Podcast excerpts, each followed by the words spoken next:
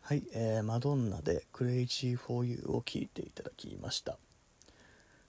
えー、すごいいい曲だったと思うんですけどどうでしょうかね。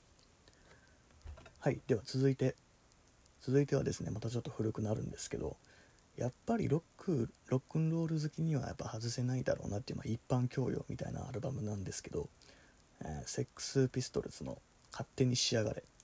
まあ、これは当然ねチープトリックの時と同じように放題なんですけどなんかねこのセックスピストルズのこのアルバムに関して言えば勝手に仕上がれって言いたくなるんですよね。その放題の方で言いたくなってしまう。いわゆる素晴らしい放題のうちの一つだと僕は思ってるんですけどセックスピストルズまあこれ名前はすごく有名だしも多分今まで僕が紹介してきた中でも知ってる人がダントツに多いアルバムと言っても過言ではないと思うんですけどでも案外ねやっぱ僕ら世代で言うとセックスピストルズだったりシドビシャスっていう名前はもう知ってる人多いけど実際このアルバムを聴いてる人はままだそんなにいないのかなっていう感じはありますけど僕自身ねセックスピストルズのこのアルバムを初めて聴いたのは高校生の時だったと思うんですね。まあそういう古いロックを聴いていく中でまあそういうパンクっていうものにもま触れるわけじゃないですか、まあ、必然的に、まあ、そもそもパンクっていうのはそのそれまでの、まあ、ブルースロックだったりハードロックだったりあとはプログレロック。あのイエスとかねえキング・クリムゾンあたりのプログレあたりが、ま、中心を担っていたロックの流れを一気に変えてしまった、まあ、ムーブムーブムーブメントの一つですけど。でそのパンクムーブメントの先駆けになったのが、まあ、このセックスピストルズの「勝手に仕上がれ」というアルバムだと思うんですよね。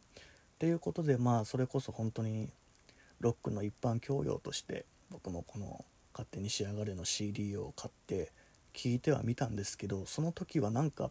そんなにピストルズがこんなにもてはやされてる意味がよく分かんなかったんですよでまあそれがきっかけで僕はあまりパンクにはイントゥーしなくて、まあ、もちろんそのクラッシュのねクラッシュのロンドンコーリングとかそういう大名盤とされてるものは一応一通りは聞いてはきたんですけどあまりそのパンクっていうえー、ジャンルの中には入り込まなかったんですよね。それでまあ時が過ぎつい最近、まあ、前回も喋りましたけどレコードを始めて、まあ、その流れでまたしても一般教養の一つだということでセックスピストルズの「勝手に仕上がれ」のレコードを買ってでまあレコードで久々に聴いたんですけど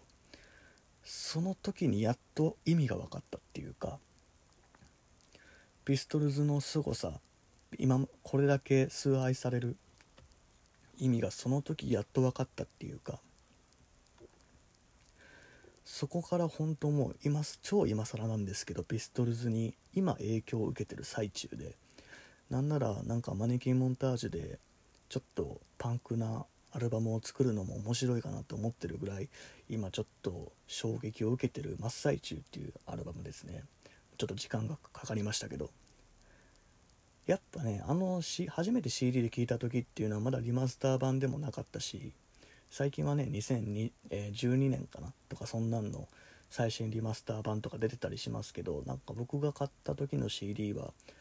割と古いものだったと思うのでなんか音もチャカポコに聞こえちゃったんですよね。当然今僕が組んでるオーディオシステムにはもう到底及ばないようなので聞いてましたしねその時は。っていうのを考えると今レコードで、えちゃんとしたシステムでセックスピストルズを聴いた時の衝撃たるやもすごいものでしたね。なんか当時ねこのピストルズのアルバムを聴いて大人たちが恐怖を感じたらしいとかそういうのも見たことありますけど、まそれの意味がやっと分かったっていうかもうギターとか本当に飛び出してスピーカーからね飛び出してくるんじゃないかなっていうぐらいの音の圧っていうかねそういうのを感じるしあパンクの意味がややっと分かりかけそうだなっていうところに僕が今更たどり着けてる感じです。そうだから結構リアルタイムで今改めてね衝撃を受けてる最中のアルバムですね。それではですねそのセックスピストルズのその勝手に仕上がれからこの曲を聴いてもらいたいと思います。ボディーズ。